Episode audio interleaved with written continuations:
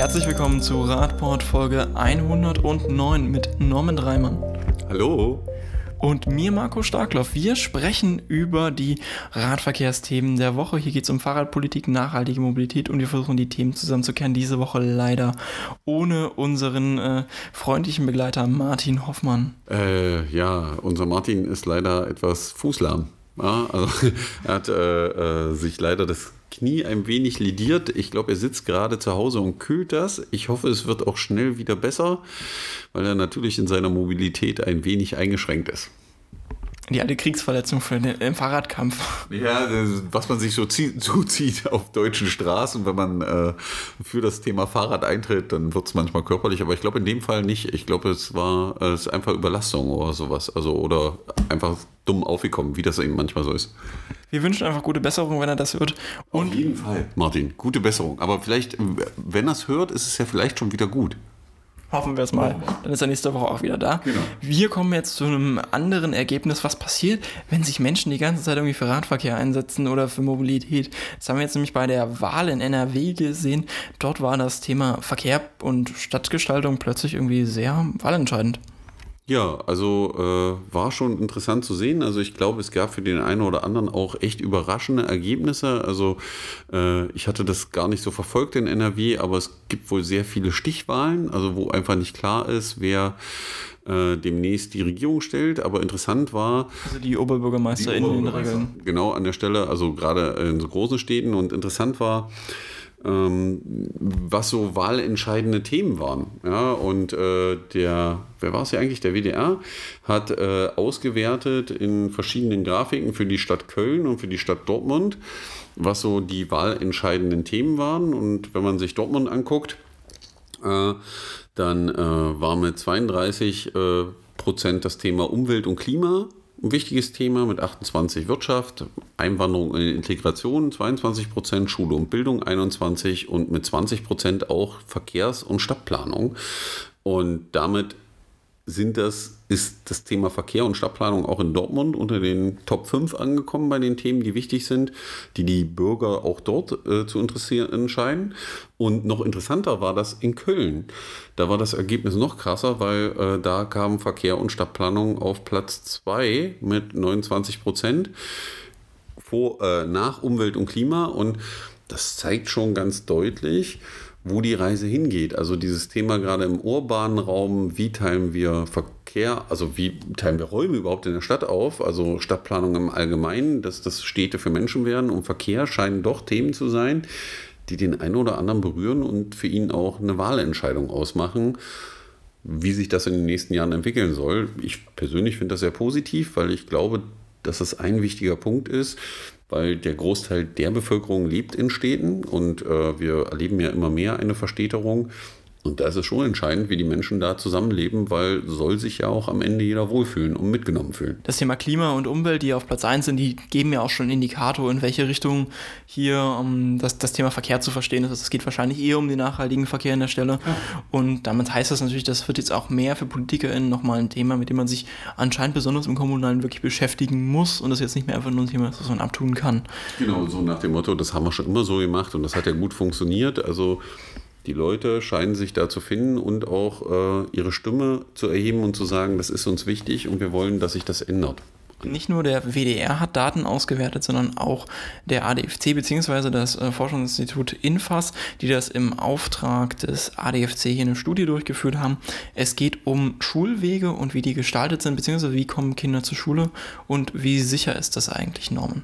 Ja, äh, ich war echt überrascht, als ich das gesehen habe und auch äh, von den, von den Ergebnissen, ja, wenn man sich äh, die Studie anguckt. Ähm, da geht es zum einen eben um die Einschätzung der Situation aktuell. Und äh, 81 Prozent der Befragten sagen, es ist das Beste, wenn Kinder eigenständig mit dem Fahrrad oder zu Fuß zur Schule kommen. Und das scheint also in der Bevölkerung ein wichtiges Thema zu sein, läuft natürlich konträr zu dem, was man äh, sieht, was vor den Schulen passiert. Also wir haben dort relativ viele Elterntaxis und solche Sachen, aber hier scheint es doch so, dass die Bevölkerung sagt, hm, es ist schon wichtig, dass die Kinder das selber machen. Ähm, Und 77 Prozent sagen dann, das ist, glaube ich, auch ein ganz wichtiger Punkt, wenn Schulwege sicherer wären, würden mehr Eltern ihre Kinder eigenständig zur Schule fahren oder gehen lassen, weil das ist auch was, was wir häufig erleben, wenn wir über das Thema reden und mit Eltern sprechen.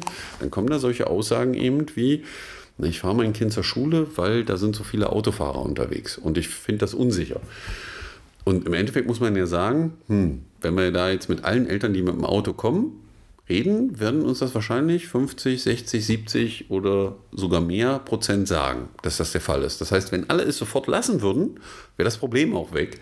Es gab ja auch den Tweet der äh, Pressesprecherin des ADFC, den sie als Privatperson abgesetzt hat, den ich hochinteressant war, fand, weil sie geschrieben hat, dass sie ihre Kinder, also die gehen jetzt auch irgendwie zur Schule und sie hat den Schulweg fotografiert und hat geschrieben, naja, ich werde meine Kinder jetzt auch mit dem Auto zur Schule fahren, weil ich gibt es keine Möglichkeit, dass sie sicher irgendwie dahin kommen. Ja? Und wir müssen daran arbeiten. Das war für mich so ein bezeichnender Tweet wieder zu dem Problem, was wir haben. Und eine Sache, die ich persönlich eben wichtig finde und immer wieder nachdrücke, ist, diese Wichtigkeit, dass Schulen vernünftig an das Radwegenetz angebunden werden, weil wenn man sich anguckt, was sind notwendige Maßnahmen, das wurde in der Befragung auch gefragt und da waren dann solche Sachen wie breite vom Autoverkehr getrennte Radwege, also vernünftige Radverkehrsanlagen mit 71 Prozent, mehr Fahrradstraßen, mehr Tempo 30, Ne, auch das Thema mehr Radfahrunterricht an den Schulen, weil vielleicht da so drei Tage in der vierten Klasse ist vielleicht ein bisschen wenig, um die Kinder in, äh, für das äh, Leben im Verkehr fit zu machen. Und ich fand diese Ergebnisse wirklich beeindruckend, weil sie meine Einschätzung der Situation völlig wiedergeben an der Stelle. Ja, und ich bin auch beeindruckt, wie viel da so positiv für. Also ich hätte die Zahlen nicht so hoch erwartet. Ich muss jetzt zwar sagen, natürlich, dass das ähm, eine Studie ist, die vom Lobbyverband der Radfahrer in Auftrag ja. gegeben wurde entsprechend wird sich das natürlich auch in der Fragestellung ein bisschen ausgewirkt haben. Also wir haben die Fragestellung auch gesehen, ihr könnt euch die auch angucken, wir verlinken euch ähm, den entsprechenden Datensatz dazu, der vom ADFC veröffentlicht wurde. Aber dennoch sind die, die Ergebnisse ja sehr, sehr eindeutig. Also sie sind ja nicht nur äh, leicht in die Richtung aussteigen, sondern sehr, sehr genau. kräftig. Genau, wenn man, selbst wenn man das einrechnet und sagt, okay, da kann noch einer über eine nette Frage das irgendwie in die Richtung fokussiert haben, bin ich fest davon überzeugt, also aus den 81 Prozent werden nicht 30 Prozent am Ende oder irgendwas, sondern wir werden uns immer deutlich oberhalb der 50 Prozent bewegen bei solchen Befragungen. Und das ist wieder ein klares Zeichen, wo es auch um das Thema geht. Ist ja gerade das ist ein kommunales Thema, Schulwegsicherheit. Äh, ich gehe davon aus, dass es in den nächsten Jahren noch viel, viel wichtiger wird, weil das der Ansatzpunkt ist, den Verkehr zu reduzieren. Und ich, ich weiß nicht, wie das woanders ist. Mein persönlicher Eindruck in Magdeburg ist, immer wenn man Ferien erlebt, erlebt man ja deutlich weniger Verkehr. Wenn man sich aber vor Augen führt, dass die meisten Eltern jetzt nicht sechs Wochen Urlaub am Stück haben, ja, sondern im Regelfall weniger und die auch nicht die ganzen Sommerferien Urlaub nehmen, sondern die ja auch für andere Sachen Urlaub brauchen, dann kann das schon zu dem Schluss führen, ich weiß nicht, ob es da Untersuchungen gibt, wenn einer eine kennt, schickt sie uns mal, ähm, dass viele der Verkehre, die frühmorgens gerade im urbanen Raum ablaufen, viel mit Bringverkehren von Kindern zu tun haben, die irgendwo hin müssen. Ja, die dann plötzlich nicht mehr irgendwo hin müssen und deswegen der Verkehr auch völlig anders läuft. Und das ist eine Sache, an der wir arbeiten müssen, wenn viele Eltern sagen, wir würden unsere Kinder auch mit dem Rad zur Schule fahren lassen, glaube ich, wäre das für alle Beteiligten, sowohl die Stadt, den Verkehr und alle Anwohner, eine viel, viel entspanntere Situation. Städte und PolitikerInnen werden in den nächsten Jahren, denke ich, sehr stark gefordert sein, dafür Lösungen anzubieten, um dieses zentrale Problem der, also das sagt ja inzwischen auch aus, wie wir letzte Woche festgestellt haben, selbst der ADAC und alle anderen Verkehrsverbände, als es um die, ähm, die Pauschalzahlung für Elterntaxis in Peine ging, dass die Elterntaxis ja, keine genau. Alternative sind. Das heißt, es gibt hier schon ein breites Verständnis dafür, dass das Problem gelöst werden muss und da sind dann Städte in Zukunft in der, in der Verantwortung, dieses Problem zu lösen und das in dem Fall PolitikerInnen, die das sicher dann auch in ihren ähm, Kommunalwahlen erleben werden, wenn wir gerade schon gesehen haben, Verkehr ist ein zentrales Thema in NRW gewesen, das ist sicher auch in anderen Bundesländern. Wir kommen zu einem Thema, das wir schon in der letzten Woche besprochen hatten. Dazu haben uns noch ein paar Zuschriften erreicht und ähm, dazu gab es dann auch noch weitere Entwicklungen. Es geht um die sogenannten Pop-up Protected Bike Lanes in Berlin, also gesondert geschützten Radfahrstreifen, die dort der Senat ähm, besonders im Rahmen der Corona-Pandemie zunächst aufgestellt hatte, nachdem sie ja vorher schon richtige Protected Bike Lanes fest verbaut hatten. Da gab es ja ein paar Probleme, dass die jetzt äh, vom Gericht nicht anerkannt wurden unter dieser Begründung. Ähm, wir hatten ja letzte Woche zwei Auslegungen präsentiert. Einmal aus dem Verfassungsblock, warum die vielleicht doch zusätzlich sein könnten und auch eine Normensauslegung. Aber zur Normensauslegung äh, gab es da noch Zuschriften. Genau. Äh, erstmal äh, äh, schöne Grüße an Christian aus Berlin. Cool, dass ihr uns hört. Ja, äh, Christian hat uns äh, angeschrieben und äh, hat dann äh, äh, nett dargelegt, dass ich daneben lag, womit er auch recht hat, weil ähm, die, der Punkt ist der, um das, was man da in Berlin sieht, handelt es sich um Radfahrstreifen und die werden immer mit einem blauen Verkehrszeichen belegt, was dann wieder eine Benutzungspflicht begründet und äh, damit das Problem des Paragraphen 45 aufwirft. Ähm, da hat Christian völlig recht. Ähm, dass das nicht so einfach geht, dass wir die blauen Schilder ab schrauben können und alles gut wird. Ähm, vielleicht gibt es eine Möglichkeit, dass man den Radweg dann baulich herstellt. Ja, wir sehen ja, äh, was dann wieder die Möglichkeit gäbe, um die Schilder drumherum zu kommen. Äh, wo aber gehe ich mal von aus, aus dem, was wir in der ähm, letzten Woche gelesen haben zu dem Thema, weil natürlich ist das jetzt Diskussion in Berlin und es geht hoch her zu der Sache. Ähm, sich bestimmt lösen lässt. Und ich gehe mal davon aus, dass relativ viele Rechtsanwälte auch in den zuständigen Ministerien und Behörden an dem Thema dran sind. Weil wenn man einmal so einen mutigen Schritt gegangen ist, wird man den sich ungern wegnehmen lassen. Die äh, manche Fraktionen im äh, Senat sehen das ja jetzt natürlich äh, anders. Die AfD hatte ja die Klage da gegen diese Protected Bike Lanes in die Wege geleitet und fordert jetzt, dass diese sofort entfernt sein sollten. Die FDP hofft sich aus diesem Vorstoß jetzt sogar auch die ähm, fest verbauten Protected Bike Lanes entfernen zu können. Aber die Senatorin für Verkehr und Umwelt, die wollen natürlich jetzt immer noch in Revision gehen, also in die nächsthöhere Instanz, um mit einer ausgefeilten Begründung natürlich dann auch mal darzulegen, warum diese Projected Bike Lanes denn in dieser Form sinnvoll sind. Sie hatten es ja damals mit den äh, Corona-Regeln begründet, dass es nicht angebracht war, ist da eigentlich jetzt inzwischen klar, weil es halt nicht die Gefahr äh, begründet, die für diese Anordnung notwendig ist. Aber jetzt hat man auch schon in der Argumentation äh, sehr klargestellt, dass man ja nicht nur äh, verkehrsplanerisch reagieren kann, wenn schon Unfälle da sind und man sei nicht dafür zuständig, nur Unfälle zu zählen, sondern präventiv zu handeln, damit solche Unfälle genau. langfristig verhindert werden. Ich glaube, das wird auch die Argumentation sein, die wir dann im äh, laufenden Prozess weiter sehen werden. Und wenn wir diese Argumentation sehen und sie endlich durchgedrückt wird, hört es endlich auf, dass ganz viele, die sich äh, für Radverkehr in Deutschland einsetzen, hören, na, das ist kein Unfallschwerpunkt, da braucht man nichts machen. Das betrifft nicht nur Radfahrende, das betrifft Wege, wo Kinder laufen, wo Ältere laufen und so weiter, weil das ist eine Argumentation, die man relativ gerne wählt, so nach dem Motto, na, es müssen sich erst drei opfern, dann kann was passieren und ich glaube, dass wir davon weg müssen. Und ich kenne das auch nicht so aus Unternehmen oder wenn es um Betriebssicherheit geht, dass sich erst wer umbringen muss, bevor entschieden wird, dass ein zweiter Knopf an die Presse kommt, damit man die Hand da nicht runterpacken kann. Äh, sondern dass man versucht, die Probleme schon vorher zu erkennen und wenn was passiert, das sofort untersucht und nicht erst drei Leute die Hand verlieren müssen, bevor man die Entscheidung fällt, dass man das jetzt umkonstruiert, ja, weil das Risiko einfach zu groß ist. Auf der anderen Seite muss man also, na klar, ist das jetzt nicht so schön aus Radfahrersicht, dass die AfD da so einen Quark macht und die FDP natürlich auf den Zug aufspringt, wobei die FDP, glaube ich, darüber nachdenken sollte, auf welchen Zug sie da aufspringt. Aber das ist ein anderes Thema. Ähm, wird es jetzt dazu führen, dass wir hoffentlich eine andere Entscheidung bekommen und auch eine schlüssige Argumentation, die dann deutschlandweit eingesetzt werden kann. Und ich glaube auch, wenn man zum Beispiel an die Wahlergebnisse in Köln sich anguckt oder in Dortmund, das ist ja in Berlin nicht anders zu dem Thema. Die Leute wollen dort auch sicher Rad fahren und da wird der Druck aus der Bevölkerung schon relativ groß sein, das Thema weiter voranzuspielen, weil das war ein mutiger Schritt, den man gegangen ist und ich drücke die Daumen und gehe auch fest davon aus, dass wir das positiv beendet sehen.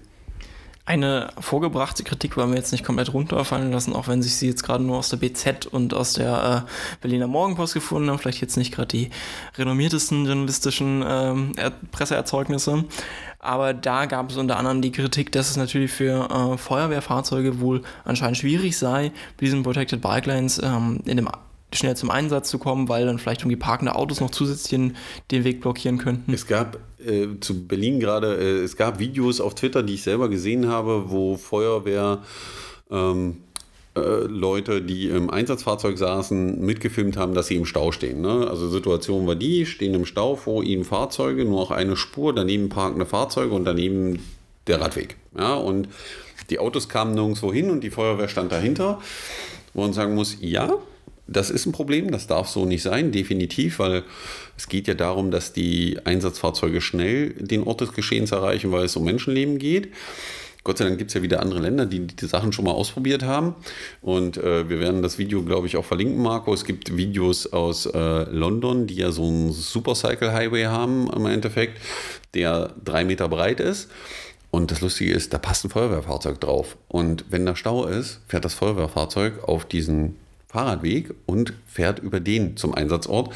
Weil wer schon mal bei einer Critical Mass war oder so, wo so ein Einsatzfahrzeug durchfahren musste, das ist ja nicht so, dass die Radfahrer da alle stehen bleiben und den blockieren, sondern gehen einfach zur Seite, weil durch ihr Gerät, was sie haben, sind sie da viel flexibler, schaffen den Weg und das Einsatzfahrzeug kommt schnell zum Ziel. Das heißt, gerade in solchen eng bebauten urbanen Räumen wie Berlin oder anderen Großstädten kann auch die Infrastruktur dazu beitragen, dass die Rettungskräfte schneller ans Ziel kommen. Das muss man den Feuerwehrleuten da auch nochmal zeigen. Man muss natürlich darüber reden und sagen, wie weit, wie breit bauen wir so einen Radweg, gerade an der Hauptverkehrsstraßen. Und da muss er eben so breit sein, dass das Feuerwehrfahrzeug da drüber fährt, weil kein Radfahrer wird einfach im Weg stehen bleiben, wenn da ein Feuerwehrfahrzeug kommt, weil die wollen alle selber, dass wenn ihnen was passiert, dass die Jungs möglichst schnell vor Ort sind. Ja, wenn das wirklich was Schwerwiegendes ist. Deswegen kann ich die Argumentation der Feuerwehr im ersten Moment verstehen, wenn man das so erlebt. Aber die Lösung ist nicht die, die Sie vorschlagen, da wieder zwei Spuren zu machen, sondern die Lösung ist eine deutlich andere, die sogar für Sie bedeutet, dass es noch viel einfacher wird und entspannter für Sie ans Ziel zu kommen.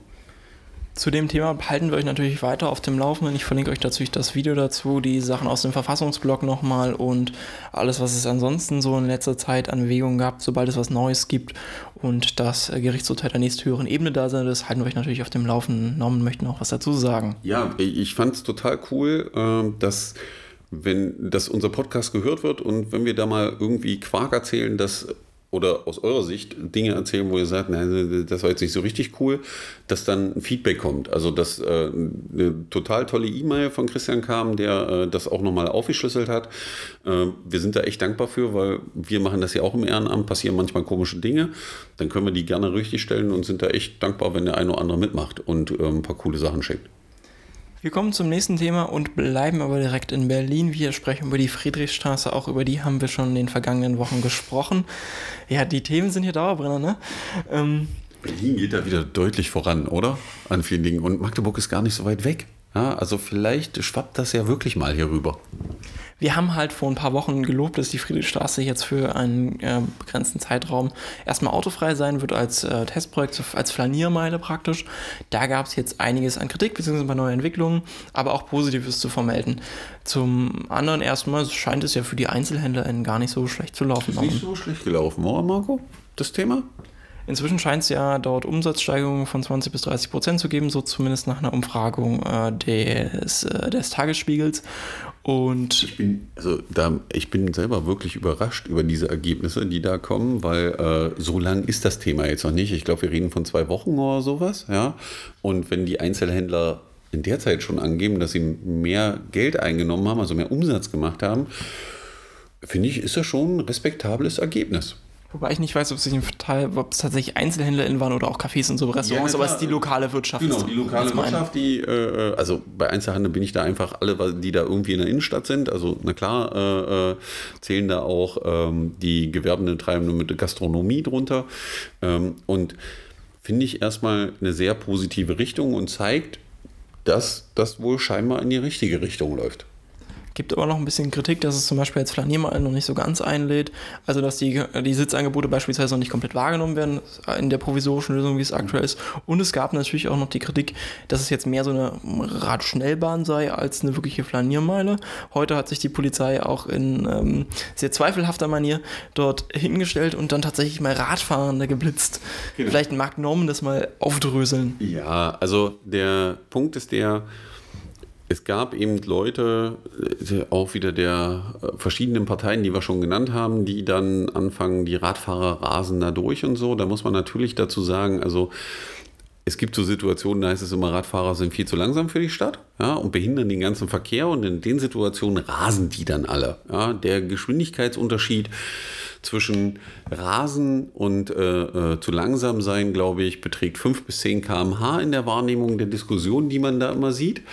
Ähm, wo man sagen muss. Glaub, der Geschwindigkeitsunterschied ist eher aus der Perspektive, aus der du es gerade betrachtest, entweder genau. aus der Windschutzscheibe oder für Fußgehende. Oder, genau, oder für Fußgehende, das kann natürlich auch sein, ähm, wo man sagen muss, hm, es ist schon interessant. Dann ist es auch interessant, dass die Polizei sich da hinstellt. Also äh, bei 20 sind erlaubt, glaube ich. 3%, äh, 3 km noch drauf und 1 noch sind schon 25, die du fahren darfst. Wir kennen das ja in 30 Zonen, also richtig bestraft wirst du in 30 Zonen als Autofahrer erst mit der aktuell gültigen Fassung der STVO, äh, wenn du da mit 50 durchknallst, dass es Ärger gibt.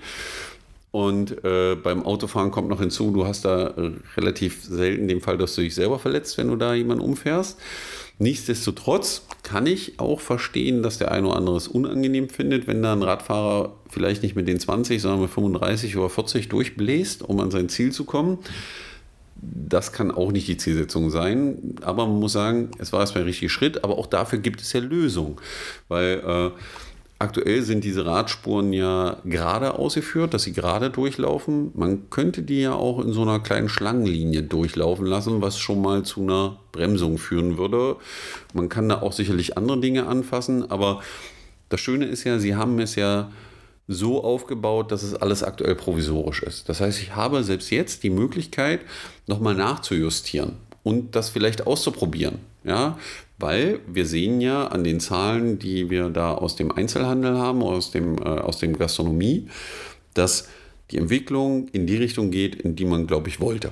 Ja, Aufenthaltsqualität steigern, mehr Leute dorthin ziehen, dadurch resultiert mehr Umsatz, die Leute finden das angenehmer und so weiter. Und dann kann man ja jetzt auch an der Stelle dran arbeiten und sagen, okay, wenn der ein oder andere Radfahrer, das ist ja wie bei Autofahrern, Schwierigkeiten hat, sich da an die 20 km/h zu halten, äh, dass man es baulich einfach so nett gestaltet, dass das ein bisschen was zum Gucken gibt, man um eine Kurve fahren muss und sich ein bisschen langschlängen muss. Und ich glaube, dann findet sich da auch eine vernünftige Lösung und das Ding kann noch besser werden, als es jetzt schon ist. Also positiv sehen einfach und voranbringen. Dafür sind ja auch so Testverfahren da. Es ist ja kein fertiges Bauprojekt, sondern es ist ja tatsächlich eine Testphase, in der man was ausprobieren will. Und da macht man auch Fehler und aus diesen Fehlern soll man ja lernen. Und das hoffe ich, tut man auch. Manchmal ist es ja tatsächlich so, dass man Testphasen macht, weil man eigentlich nur was widerlegen oder belegen möchte. In dem Fall hoffe ich, dass man tatsächlich ergebnisoffen was genau, lernen was man, möchte. Was man nicht machen darf, ist so nach dem Motto, na, weil das jetzt so ist, reißen wir alles wieder ab, wo ich sage, also das ist jetzt echt die höchste Aktion, sondern Ziel weiterverfolgen, gucken, wie man dran arbeiten kann. Und ich glaube, dann findet sich da auch eine vernünftige Lösung für alle. Von der einen gigantischen Metropole kommen wir jetzt in die andere. Von Berlin führt uns äh, der hoffentlich durchfahrende ICE nach Halle an der Saale. Dort ja, der, stimmt, der fährt da durch. Ne? Man kann von da nach, nach München fahren und nach Berlin. Hm? Ich glaube tatsächlich ja. Ähm, und jetzt wollen wir aber auch tatsächlich an den Bahnhof in Halle direkt. Genau, da gibt es nämlich jetzt was Neues für Sachsen-Anhalt, praktisch einen Quantensprung. Das ist äh, mehr als ein Quantensprung. Äh, ich war total begeistert, als ich es in der MZ, glaube ich, gelesen habe, weil uns hatten diese Nachrichten auch vorher gar nicht erreicht, dass das passieren soll und ja, kommt. Doch, wir hatten, glaube ich, tatsächlich schon mal darüber berichtet, dass Halle ja, da in der Richtung gab, was plant. Ja, es gab immer Planungen, ähm, dass es an einer anderen Stelle passieren sollte, aber das, das, was man da jetzt ausprobiert kommen soll, das hatte, glaube ich, noch keinen so richtig erreicht. Äh, auf jeden Fall kam das nicht in der Landeshauptstadt ab, das haben die bestimmt so also klein und heimlich gemacht, um vorne zu stehen, was ich cool finde. Ähm, und zwar wird in Halle testweise zwei, wer das schon mal, ich glaube, wir hatten es in irgendeinem Podcast schon mal diese automatisierten Fahrradparkhäuser, wo ich mein Fahrrad reinschiebe und dann Computer das an so einer, äh, auf so einen Parkplatz stellt und ich das mieten kann. Solche zwei Türme baut Halle jetzt auf zum Test. Die werden relativ klein sein am Anfang, das heißt jeweils irgendwie zwölf Parkplätze pro Turm, weil es darum geht, Technik zu testen, zu gucken, wie die Mieter damit klarkommen und das finden. Also auch da macht man erstmal einen kleinen Test, bevor man groß baut. Und die Bahn sucht jetzt Mieter dafür. Äh, fand ich total großartig, dass das jetzt kommt. Äh, die werden wohl im Test jetzt äh, die Probanden 20 Euro für sechs Wochen zahlen, damit die ihr Fahrzeug da einstellen können, wenn die pendeln. Weil wer unseren Podcast hört, hat ja auch schon mal gehört, es gibt so die Probleme zwischen Leipzig und Halle, dass äh, die Züge überfüllt sind mit Fahrrädern. Das kann ein Lösungsansatz dafür sein. Wir werden das hoch interessiert weiterverfolgen, weil wir dasselbe Problem natürlich hier in Magdeburg und wahrscheinlich auch an vielen anderen äh, Orten in Deutschland haben dass es so richtig keine Parkplatzmöglichkeit für Fahrräder gibt, wo die abgeschlossen stehen. Und hier ist es eben so, ich gebe die in ein geschlossenes System und mit meiner Codecard kann ich das dann wieder rausholen. Ich bin da echt gespannt. Das wäre so der nächste Aus. Ich muss mal so eine Rundreise machen. Man könnte ja nach Berlin fahren, Friedrichstraße angucken und dann nach Halle, um sich in Halle die Türme anzugucken und wieder zurück nach Magdeburg mit dem Zug. Wir gucken mal. Wird es wahrscheinlich so eine Expeditionstour geben oder so. Die können wir ja mit Fotos dokumentieren. Wer sich für das Thema interessiert, findet natürlich den Beitrag dazu auch verlinkt. Wer sich dafür anmelden will, findet dort auch den Link im Beitrag. Da du jetzt gerade auf deiner Expeditionstour bist, dann möchte ich direkt dort anschließen. Wer nämlich diese Tour in dieser Woche machen möchte, der hätte nämlich direkt mehrere Gründe, danach auch in Magdeburg zu enden. Diese Woche ist nämlich Europäische Mobilitätswoche, die beginnt nämlich genau morgen am 16.09. findet in ganzen Städten Europa statt, geht darum, für nachhaltige Mobilität und lebenswerte Stadtgestaltung zu werben. In Magdeburg gibt es auch mehrere Events. Am Donnerstag gibt es hier von 17 bis 90, 19 Uhr vorm ADFC die Möglichkeit, sein Fahrrad kodieren zu lassen. Am Freitag findet in der Sternstraße der Parking der Stadt zeitgleich sogar ähm, das Stadtteilfestival Dreh dein Kiez in mhm. Stadtfeld am Schellheimer Platz.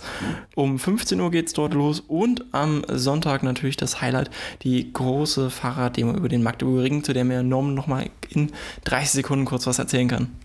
Ja, also äh, wer Magdeburg kennt, äh, weiß, da gibt es so eine ganz große Straße, auf der kann man selten fahren als Radfahrer. An diesem Sonntag wird es möglich sein. Jeder, der um 14 Uhr auf dem Domplatz ist, äh, kann mitfahren. Äh, wir haben eine Demonstration angemeldet, die so eine Runde durch die Stadt dreht. Ja, also man kann auch viele interessante Orte sehen, an denen wir vorbeifahren. Äh, ich glaube auch die schönsten Orte teilweise von Magdeburg führt die Tour vorbei. Auch das ein oder andere Tunnelbauwerk, was wir mitnehmen werden äh, während der Demonstration. Und als Highlight natürlich der Fahrt über, die Fahrt über den Magdeburger Ring. Ich kann das nur jedem empfehlen. Ist ein unglaubliches Erlebnis auf einer zweispurigen Straße einfach mal ganz entspannt voranzukommen. Und wir werden natürlich auch die Goethestraße besuchen, die einzig und erste Fahrradstraße von Magdeburg.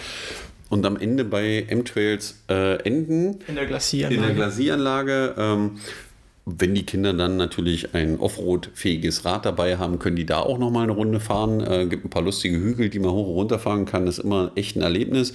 Ich freue mich persönlich drauf, würde mich freuen, viele von euch zu sehen. Und gemeinsam den Tag zu genießen. Wetterbericht habe ich auch schon geguckt, sah gut aus. 22 Grad, bestes Radlerwetter und Sonne. Also alles wird gut. In dem Sinne, entweder bis Sonntag oder bis zur nächsten Woche, wenn ihr unseren Podcast wieder hört.